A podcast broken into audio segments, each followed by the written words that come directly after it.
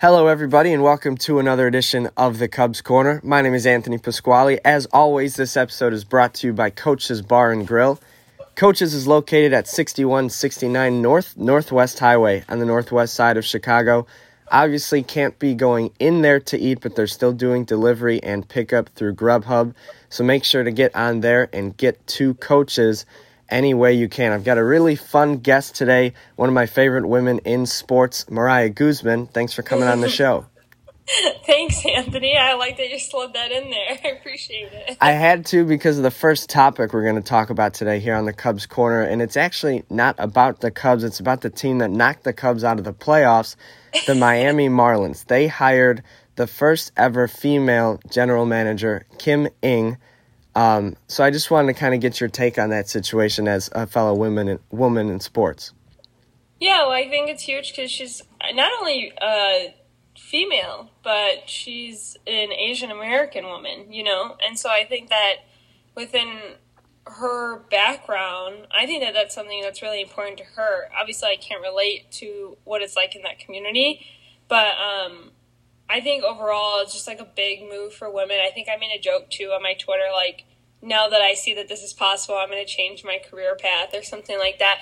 But I think when I actually sat back and realized like what when I tweeted that, I was like, that's actually like a lot deeper than my tweet. It, it was like now women can see that that's something that they can do. It's also a big year for sports because um, the Lakers is she an owner or something? But the woman like she won like when the Lakers won a championship, like there was like a woman I can't remember who like what her name was or what her exact role was, but it was big for her too.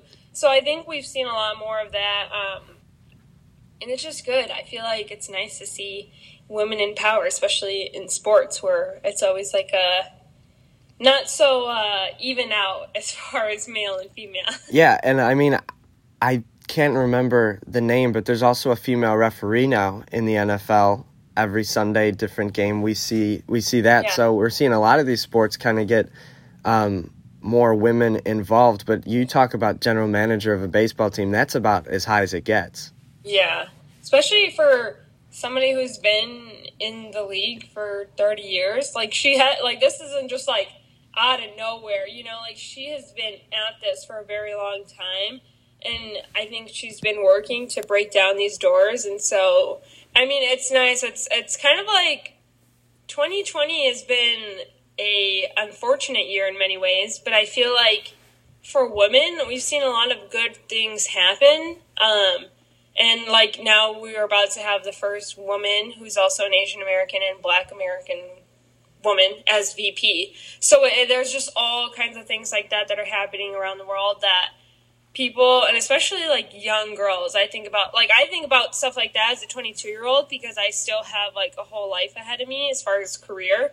But you think about those young girls when they're seeing that on tv it's even more normalized for them. Like we notice that it's a big change but for them it's like wow okay so that's a girl doing that. It's not like it's weird to them you know? It's not like they don't understand that maybe it's so monumental. So i think that's like the biggest thing.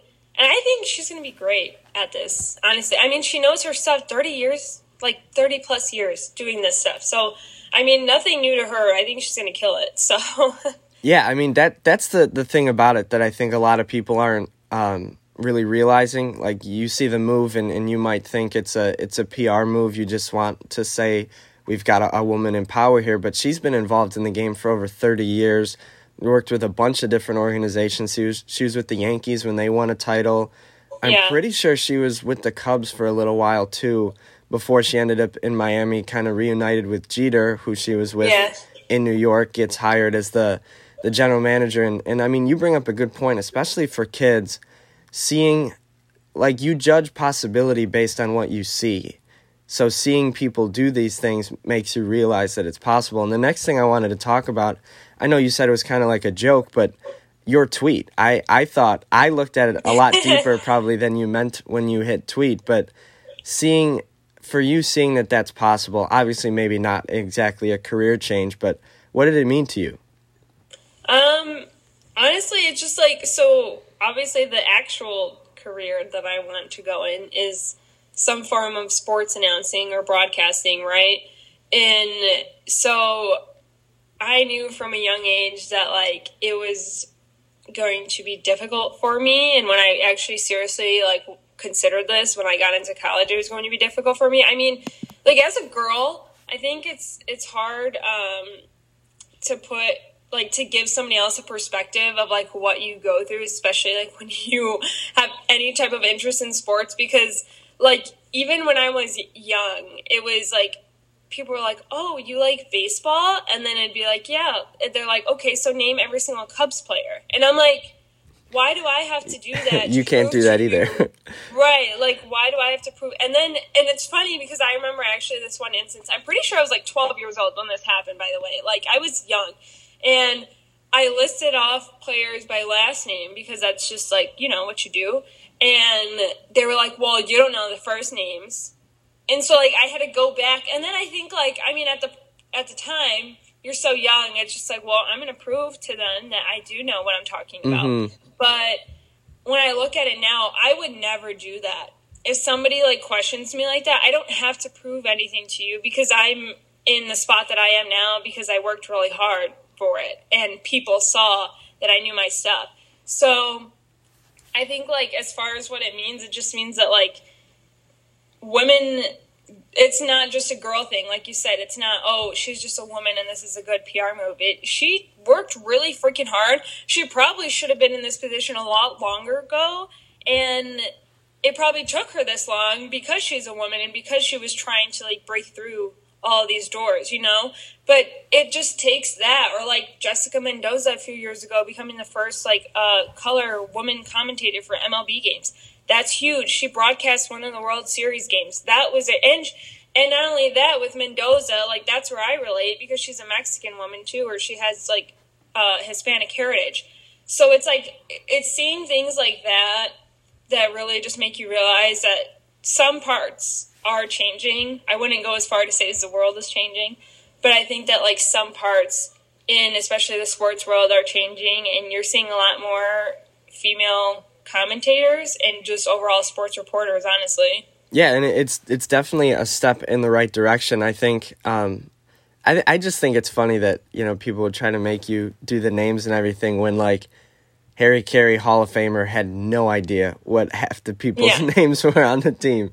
And it's like, have you ever experienced that? Like, have you ever had somebody like question you and like harp down on you and ask you if you knew every single play or what this meant or how this, like, you know what I mean? Yeah, I mean, not to prove that I that I knew it, you know, like right. not not like they were doubting doubting it. Yeah. So I, I, that's not exactly something I can relate to. But another thing that I think is cool is the Marlins have a really exciting young team, and they're going to be good it's not like she's taking over some project like the yeah. the Cubs in 8 years ago, you know? Yes. She she's got a team that is really close to being ready to win. Yeah. So I think that's huge too and I mean if we can see her get a huge win quicker, I mean, I'm all for it, you know? But not to say that anything was handed to her because she's been at this long time. So I think it's only going to be a nice addition. It's only going to like head towards improvement for that organization, I think. And it's nice to have a different voice, a different input, because sometimes I feel like that's like with the Cubs, that's like what they needed. Yeah. Because they had some solid ground, but they needed an extra push. Yeah, and, and we'll get into that in, in just a minute. And it's not like they hired her out of um, some other organization either. She was promoted through the Marlins yeah. organization. So she's obviously been involved with a lot of those moves that got them to having a roster that's about to win. But you kind of look at it, they're the team that beat the Cubs. We'll flip to the Cubs really quick. They're kind of on the the flip side of this whole situation. The Marlins have this window, new general manager that's about to open. And this week, Theo Epstein announced that he was going to be stepping down from his position as president of baseball operations. Um, Jed Hoyer is going to take over. Um, I mean, first of all, as a Cubs fan, and I, I know you are, I am as well, kind of stepping away from like the journalist point of view, but just as a Cubs fan, how much did Theo mean to you? Um, I mean, it was Theo's league, right? I mean, I, I always said that and I feel like I always meant it, and I always believed in him. So hmm I think it was interesting too because so Theo took the job with the Cubs in 2011, right? Yeah, nine years ago, this would have been the tenth season, but he stepped down before it. Okay, right. So in 2011, I was 13. So I'm hitting the point where like I I've always been a Cubs fan, right? But I'm kind of getting older. I'm kind of getting to an age where like I can understand things a little bit more and deeper than just the game of baseball. And so I feel like essentially like a part of me grew up with this Cubs team with Theo. So I mean, it's kind of weird because I don't I mean, before then I was too young to know what happened before that, you know, Mhm. as far as president of baseball operations or like general manager goes.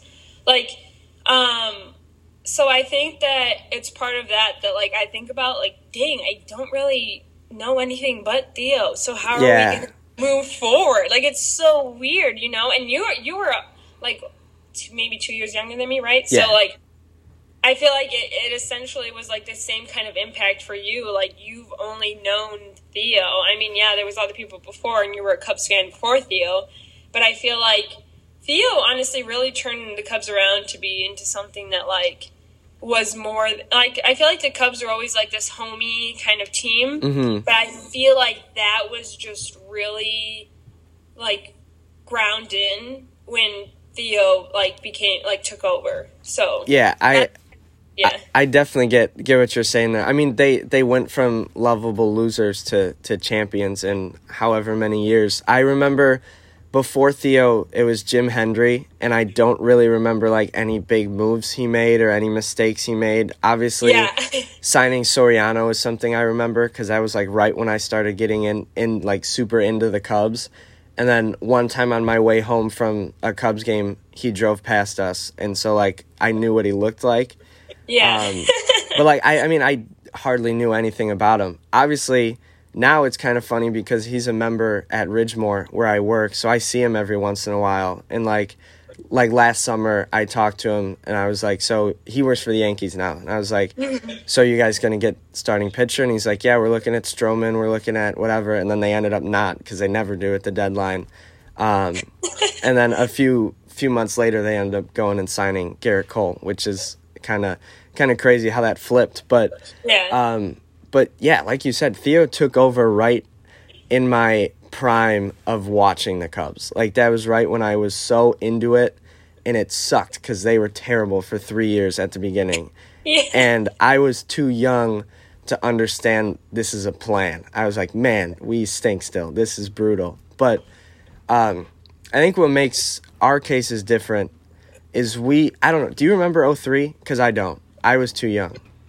I was too young too. I was five. So like I remember because like my dad would talk about it all the time, but I don't like remember actually experiencing Yeah, me me neither. I don't remember 03. I remember obviously 07, 08 when they lost then. Um, but that was my first, you know, playoff experience with the Cubs. Um, What made our situations different is we never went through the the suffering that so many other Cubs fans did, um, which is why I think Theo makes a little bit more of an impact on them um, because Yeah. they they went through so many terrible trades and, and bad moves and, and losses in the playoffs, whereas we, um, I mean, really the first time they were good, they won it. You know? Yeah, I mean, we we suffered through like a lot of regular season losses. And, Yeah. like, we definitely knew that that team was bad. And It was hilarious because like when I look back on it now and like, um, like I would always like go to games, right? And I'm like, and I, I remember at a certain point I was like, why do we keep going in these games if they just keep all the time? Yeah, I mean, my my dad is as big as a Cubs fan as they come, and and he even went through a stretch where all the Cubs memorabilia was off the wall, and he wouldn't go to a game. Like that's how how bad it got, and uh, and it just so happened to be right when the Hawks got really good, so we had a bunch of Hawks stuff hanging around the ha- hanging around Yes. the house. But Yeah. um, but I mean, it's been the I mean the Cubs have defined I don't, I don't know about you personally, but they've defined me, my childhood, and a lot of that is because of you know what Theo did to retool the roster, hired the right manager, and then hired the second right manager, I think.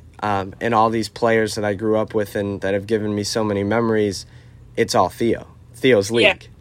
Yeah. Mm-hmm. No, literally. I think too. A part of it was like the culture that came with Theo mm-hmm. as far as the team, and it wasn't just like they were hiring players or they were signing players or trading players. It was like they were bringing on guys who were great people, you know? Yeah. And so, minus like, I hate bringing, but like minus like the Addison Russell ordeal, mm-hmm. which I think they handled to the best of their ability. I think so too. Yeah. And that was like, and I actually, what's funny is about that is, oh, I should bring this up. So in my in my law class that I took um, last year, my one of the assistant teachers was actually um, the lawyer for the Ricketts family. Oh wow! So he like he can he couldn't like obviously like that's his like job and like he's going in there all the time. Um, so he wouldn't like say everything, and he you know like he has to protect his job, but like we somebody I think I think I like straight up asked him because he brought up that scenario and like mm-hmm. how would we handle that and um, I straight up asked him like what was that like and he said like and I I'm very much paraphrasing him. I'm not even using his name so I feel like it's okay. But like he said like they you know went into the offices and you know Addison Russell and whoever had their private talk without him in the room and they came and then like everybody and like the Cubs like operations came together and they were trying to work out like how do we you know how do we deal with this? Like what do we do? Because you want to be there for the family who was affected um, but then you also it's like the team aspect so it was kind of cool like getting that because um, i feel like even that small talk that he had explaining that to us made me realize that like the cubs weren't about just like what was going to be best for the team. It was like, how can we gently go about this? Because this is a very, like, it's a very sensitive topic. And mm-hmm. it was like, you're dealing with somebody's family who you, you know, you want to be sensitive to that. So I think, like, through that, we've just seen a lot of moves. Um, and a lot of things handled and thrown their way that they probably didn't ask for. But again, like going back to the culture thing, it's like you get players like Anthony Rizzo and Kris Bryant and Jake Arrieta that like you all feel like you can like relate to or like they're just like normal people, mm-hmm. but they're also people you love watching on the field. So I think that's why when guys like slowly would trickle out, that's why it would hurt. Like when Arrieta left, that's why it hurt because it's like, dang, this was really a family. And yeah. not every MLB team is like that. That that's the thing that the the Theo regime got the most praise for was making it feel like a family and making the families of these players feel like welcomed, like in the clubhouse yeah. at the stadium all the time. And um, for those of you who don't remember the whole Addison Russell situation, obviously um, the domestic abuse occurred. But then the Cubs decided instead of just cutting ties with Russell, they wanted to be there for Russell's family, those affected, give them the resources possible. And then they also made it mandatory for all players and staff in the entire organization, like even the people that sold popcorn at the stadiums, to go through um, domestic like abuse training. I think is what it was called, or domestic yeah. assault training, something like that. Just so everybody was prepared to not only recognize what it is, but how to handle it. And I think that's as forward thinking as you could get for a front office. Yeah, definitely. And yeah, that's like what I was trying to get across is the whole like money thing with mm-hmm. Russell. Because it's like we're not just taking away his pay. He has kids. You know, it's like there there's people that rely on him for support. His wife at the time was 23. Yeah, he was super young too. Yeah. Like if I'm like so if I look at that now, like if I was in that position, it's like you're not only scared be I mean like, you know, it's like she was put in a really like awkward spot. Mm-hmm. And so mm-hmm. I think like for them to try and do their best. And I hope they did. I hope she feels like that they did, you know, but um I think just things like that, I mean, I feel like that was probably the most like I don't I don't want to say like scandalous thing, but like the most like Yeah, it was there like, were like three things that happened at like the same time. It was that it was um, like the Ricketts' father's emails that got leaked, Yeah. like, and then it all coincided with the the Ricketts, the one brother who was the governor in Nebraska or the Yeah. m- mayor in like Omaha or whatever, Right. and it was like it, all three of those things happened at like the same time and it was also like do we keep joe do we get rid of joe so there, was obviously a lot on the plate but i also want to talk about like actually theo stepping down um, we all, i mean we all knew it was coming he said he wasn't going to stay more than 10 years anyway but i mean his reasons when he said um, like i think he wrote in a letter and he said um, i knew I wasn't going to be here for another year, and this team desperately needs to think forward. So I thought it would make more sense to have somebody else in charge that is going to be here to think forward instead of um, just me. Plus, they saved ten million dollars from him leaving that they can use. Like maybe it's to re-sign somebody, maybe it's to keep some of these um, scouts in the organization that they can't afford right now. Whatever it is, it kind of seems like a very selfless move from Theo, which would be the icing on the cake to his tenure. Yeah, that's exactly what I thought when you said that. Like, what a selfless guy. Um, and I don't know what was going on. I don't know what conversations there were. And I think that this was as good of a time for Theo to leave as any. Um, because I would hate to have, like, seen him gone through one more year and then say, like, the Cubs had, like, a terrible playoff situation, and had bad trades going, you know, like whatever will happen within like the next year. Um, I would hate to see him like go out and then like people be like, well, it's because like you just can't win, you know, something like that. So I think that he was right in doing this the way he did, and um, honestly, I think that like it was a good way. I felt like I don't know if you want to transition to that yet, but like I felt like the people that were hating on the whole ordeal was because they were upset that the Cubs weren't looking outside of their organization to replace Theo, which I wasn't really a fan of because I feel like if you loved Theo, then the next best guy is going to be the guy who's pretty much been with him throughout his entire career with the Cubs, which is Jed, you know? Right. Yeah. I mean, Theo to Jed made sense the same way Maddon to Ross made sense, where they've Yeah. they've been in the organization. I think, much like the Ross situation, everybody knew Jed was going to be the next guy, um, and and I think going going back to what you said, I think Theo leaving now protects his legacy a little bit more than it would if he stayed another year and they were bad. Like you end on a division championship in the middle of a pandemic. Like that's about as good as you could do without winning winning in the playoffs. Um, but then I mean you look at Hoyer, uh, now officially the president of baseball operations. I think it happened yesterday at, at midnight um, officially. Um, the early reports are that the Cubs are expecting a lot of roster turnover, kind of a retool type of thing. Um, so I want to ask you, kind of rapid fire, yes or no, will these guys be on the team opening day? Oh, God. Okay. So we'll start with the one that seems like most likely to go, Kris Bryant. I can't like have this be rapid fire because they don't want to. Because also, a lot of these guys have come out and say that they don't want to leave the Cubs. Yeah, I know. I think that I do think that Bryant might deserve a little bit more.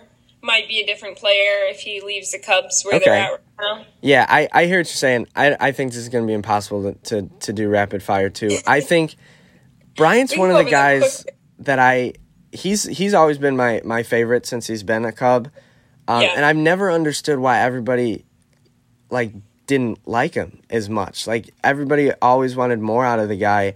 He can't win the MVP every year. He's not Mike Trout, you know, Yeah. and and he's been aside from this year, which was very injury plagued, and he wasn't good. Like I'm not going to tell you he was good. And then 18, which he had the injuries. Every other year has been great, and then Yeah. the MVP year was phenomenal. So, um, I mean, he gives you five tools. He's got versatility defensively. I was actually hoping that um, coming off a down year and not knowing what free agency is going to look like in a year from now, maybe these guys will come cheaper to re-sign, like uh, a Baez or a Bryant. Um, obviously, Boras is involved, so it's hard to go with that. But I think if they want to trade him, they would probably wait until the trade deadline next year so he could have a little bit more value than, you know, 205 hitter with a bunch of injuries. Um, yeah. So I'm going to say Bryant will be on opening day. I sure hope so. How about Rizzo? Yeah, I yep. Yeah, I think so for sure. I think he's got to be priority one or two in terms of re-signing. Um, the I've said it a million times. The modern day Mr. Cub is is kind of what he is to me, and I think. I think you got to keep that guy in a Cubs uniform no matter what. But uh, my dad brought up a good point. He was like, this guy was the only guy that was around when they were bad, and he stuck around until they were good. He doesn't deserve to be on a bad Cubs team again. So I get that thought process too. I don't. I just don't know if Rizzo thinks like that. I feel like if he's like, I enjoy this team, I enjoy this city, I enjoy playing for this organization. Um, I know money's a factor too, so I don't. You know, who knows? Next one. True, I'll, I'll say um, he's there too. How about Schwarber? That's the one I'm going to say no. I feel like that's a it's a logical no, but it's an unfortunate no. Um, just because the Cubs also put like went through a lot with Schwarber Yeah. at the same time. True. With like injury or like giving him time to like solidify um, a good position for him on the field. Um, just like things like that. Uh, I think you have to look at. I really wish I knew like what went into those kinds of negotiations. Yeah. Like what do players actually think about? I would like to know that. Yeah, it's it's hard to part with these guys that meant so much to that World Series team, but one of the biggest critiques of Theo is that he's been too loyal when like they could have improved instead of just hanging on to these guys. So it'll be interesting. Um, the last two, Baez and Contreras, I think Bri- Baez is um, priority number one to extend. Um, especially, I mean, he sells tickets, and, and obviously that's a huge factor, but he's also one of the most exciting players in the league. And then Contreras still has that extra year of control. So I think even if you wanted to re sign him or trade him, you could wait on it. So I think Yeah. they're both on the team. Got to keep the Spanish Cubs. Yeah, de- definitely with you there. Um, but so with that, Jed Hoyer now the new um, president of baseball operations, and he actually they there's an article that came out yesterday that said he would not have made the Eloy Jimenez Dylan Cease for Quintana Yes. trade. yes, So- that's the first thing that I thought of. That's the first thing that I thought. So at least like I mean the other thing about Jed is he's not like Theo's puppet. He knows his stuff, and he was Definitely involved in a lot of moves and probably wouldn't have made some of the mistakes that Theo did.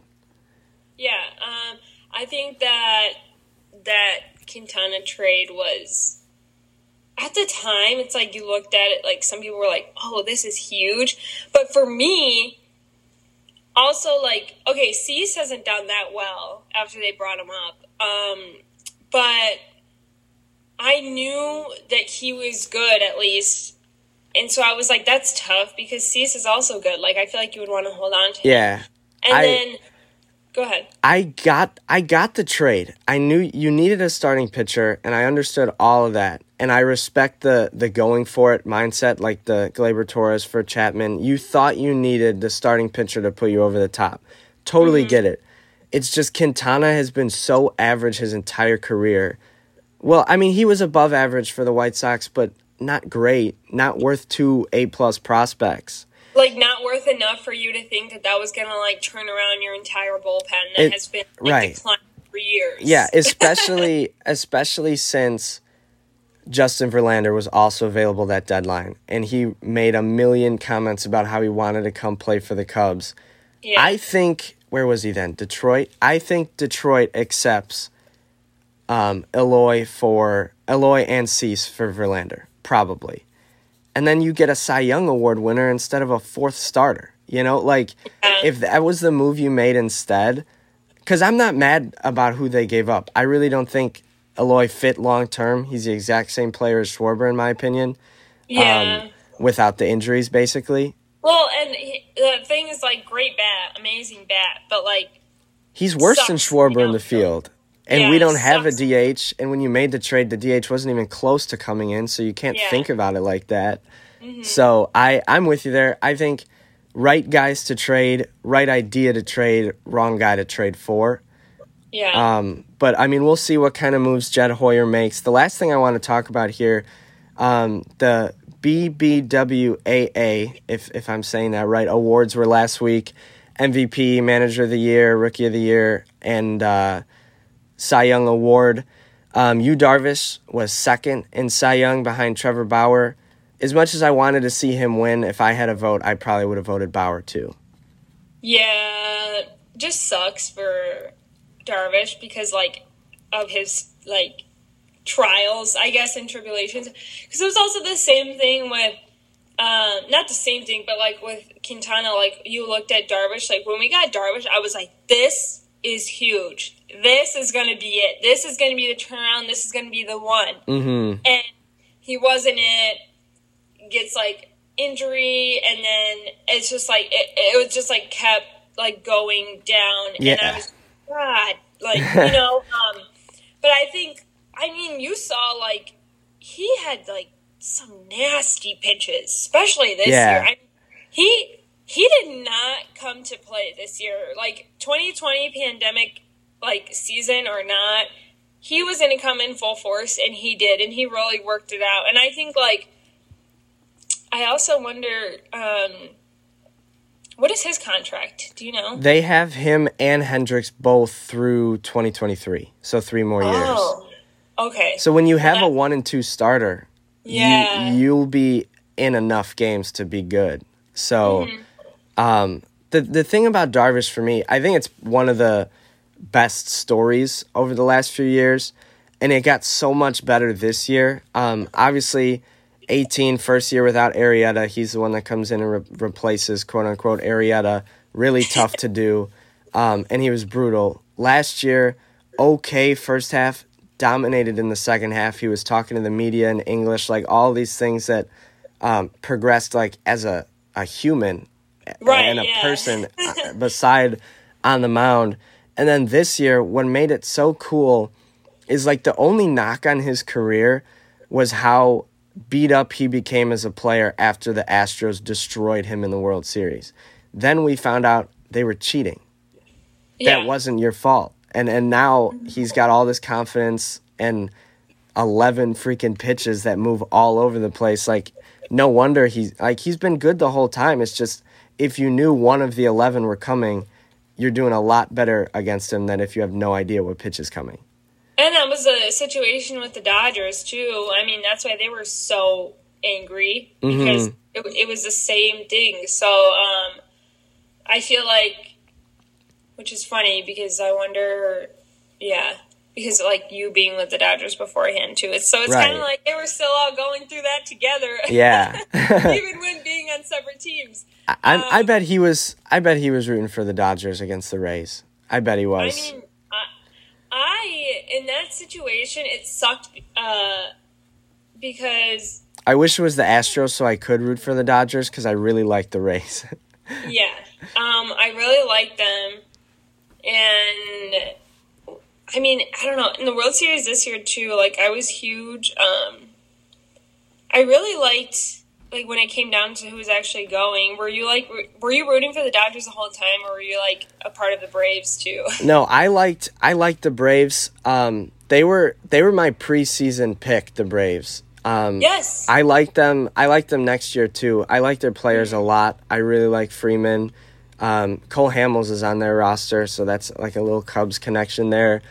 Um, they have a lot of former Cubs like media people that work in Atlanta too. Kelly Crull is in Atlanta. Yeah, that's what I was gonna say. Like Chip huge Caray. for her to like jump from Yeah. And like have a World Series there and have like a good team, and then just immediately jumps to the Braves, which is like a huge good team. Which Right. good for her because she knows how to cover playoff teams. Yeah, know? and so so I was rooting for the Braves there. I it because I don't like the Dodgers. I've never liked the Dodgers. They've al- always No been one of my fan does, exactly.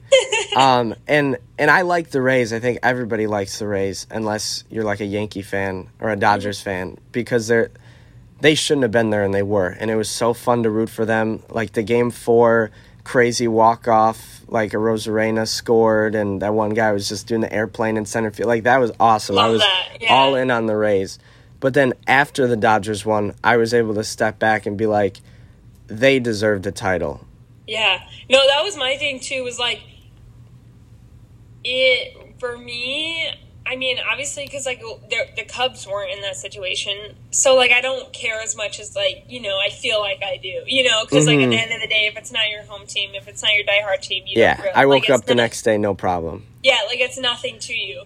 So I think for me with the Dodgers was like I never really cared for them, like you said, but I cared for a lot of their individual players. Yeah. So I think it was a part of that, and like seeing Kershaw finally, like uh, for him to get a ring, I think that was huge. And honestly, it was just like the whole like Dodgers redemption, Yeah. especially after the It was whole, cool. like, Astros ordeal. So I think they really deserve that. I mean, if you would have seen them go head to head in a World Series, that would have been amazing. Yeah, and then I Um, would have been all Dodgers. Like, Yeah. like that would have been better. I think like most of the baseball like Somehow everybody would become like- Dodgers fans.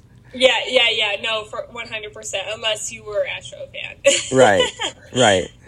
Yeah, I mean, so that that was definitely cool. I don't think you can say there's an asterisk on this season just because what every team has been through. Dodgers earned their title; they deserved it after everything they've been through the last couple of years. Um, last thing we want to talk about: manager of the year. Um, Kevin Cash wins in the American League, and Don Mattingly wins in the National League. David Ross was one of the people eligible. Um, I think he came in third behind Jayce Tingler of the Padres, and of course Mattingly. Um, I talked to you about this a little bit earlier in the week. The thing that bothers me about Don Mattingly winning it, and, and I would have voted for him probably if I had a vote. I think taking a team that was last place last year, no expectations, battling all these roster moves you had to make because of COVID um, into the playoffs is worthy of it. But there's a flip side of that too, and that's you're responsible for the actions of all your players, not necessarily directly, but I mean you're in charge. You take out some of the heat for that. And it was your guys that broke protocol and caused you guys to shut down and then play a bunch of double headers and then have all these other guys come in from nowhere to be on your team. yeah. So then, wouldn't Ross, who led the only team who didn't have a single positive test the entire year and stayed true to the protocols and was so good in terms of protocols that the MLB discussed with them, like, how are you handling this? How are you doing so well? Wouldn't that be the manager of the year then? Right. Um, and that's what I've struggled with because, like you said, when um, when it comes to Mattingly, like he wouldn't have been in that position to like, oh, come back in trials and tribulations if he didn't put his players in that situation. Granted, like he wasn't wa- the yeah, players right. going out, right? But like you're in control of that team. You're you know in talks with that team. You're figuring out with that team how to handle these kinds of situations. Which like yes, it was all new to everybody, and it was a tough task to ask. But at the same time, you weren't in a bubble like NBA players who literally went months without seeing their families Right. until the very end when they decided to slowly trickle in families that were quarantining and screened and tested. Mhm. So it's like, really, guys? Like, I feel like with a lot of the MLB like players that were going out and partying and going to bars, it's like, first of all, are you freaking kidding me? Because we're still in a pandemic. Right. Second of all, like, it's a privilege that you guys get to play this game right now. Don't ruin it. Yeah. And then when you look at the Cubs, it's like they had like you know a cancer survivor. I feel like so who it was Rizzo, Rizzo and then- Lester. and Lester, right? And then how have you had it? yes, and then not only that, but just like different forms of like high risk people. I mean, people that were in different like um Kimbrel's kid, I think, yeah, was super high like- risk. And then Bryant just had a kid. Exactly. So it's like they all had things that they were worried about, which I'm sure other teams did too. It's not like the Cubs were the only people like that. But I think it's like the selfishness that you see from other teams is what really hurt, especially like when you look at the freaking Cardinals, who were just popping up. Because what was it? It was the Marlins and the Cardinals. Yeah. were the two worst Marlins were a club and Cardinals were a casino that it happened in, or something like that.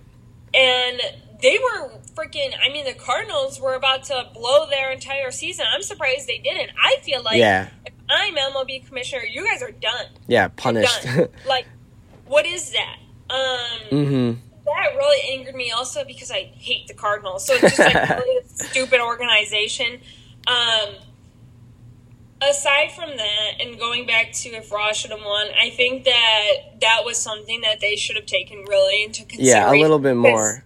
because this is the 2020 year, right? This is the year of like what was important. I think that that's the issue with a lot of these awards is like not taking like in all these stats and analytics. It's like what what really made the difference this year. Mhm. And I think that that was one of the biggest things that made the difference regardless of how deep or not the Cubs went into the playoffs. It doesn't matter. First of all, you have a brand new manager that's handed his first season in a pandemic Yeah. what and for him again to have zero cases and to handle that perfectly and to keep his team safe and that organization safe i think that that deserved the the manager of the like you know what i mean Yeah, So- I, I'm I'm totally with you, but I will say just to kind of play devil's advocate again for a second, um, it was Mattingly's team that knocked out Ross's team in the playoffs, and Ross in those two games did not manage particularly well. Um, so Yeah. if that was what you looked at, I know they're not supposed to look at the playoffs, but it's hard not to, and and Mattingly did a, a pretty good job there. Um, so that's just about it for this edition of the Cubs Corner. Um, as always, this episode brought to you by Coach's Bar and Grill, available. Um, this podcast available, of course, on SoundCloud, Apple Podcast, and the Cubs HQ website. Mariah, thanks so much for coming on the show. oh no problem i had fun talking about like professional sports instead of college sports Yeah, we got a break for a second. Well, that'll do it for this edition of the Cubs Corner. Thank you all for coming to the Cubs Corner, and thank you, Theo.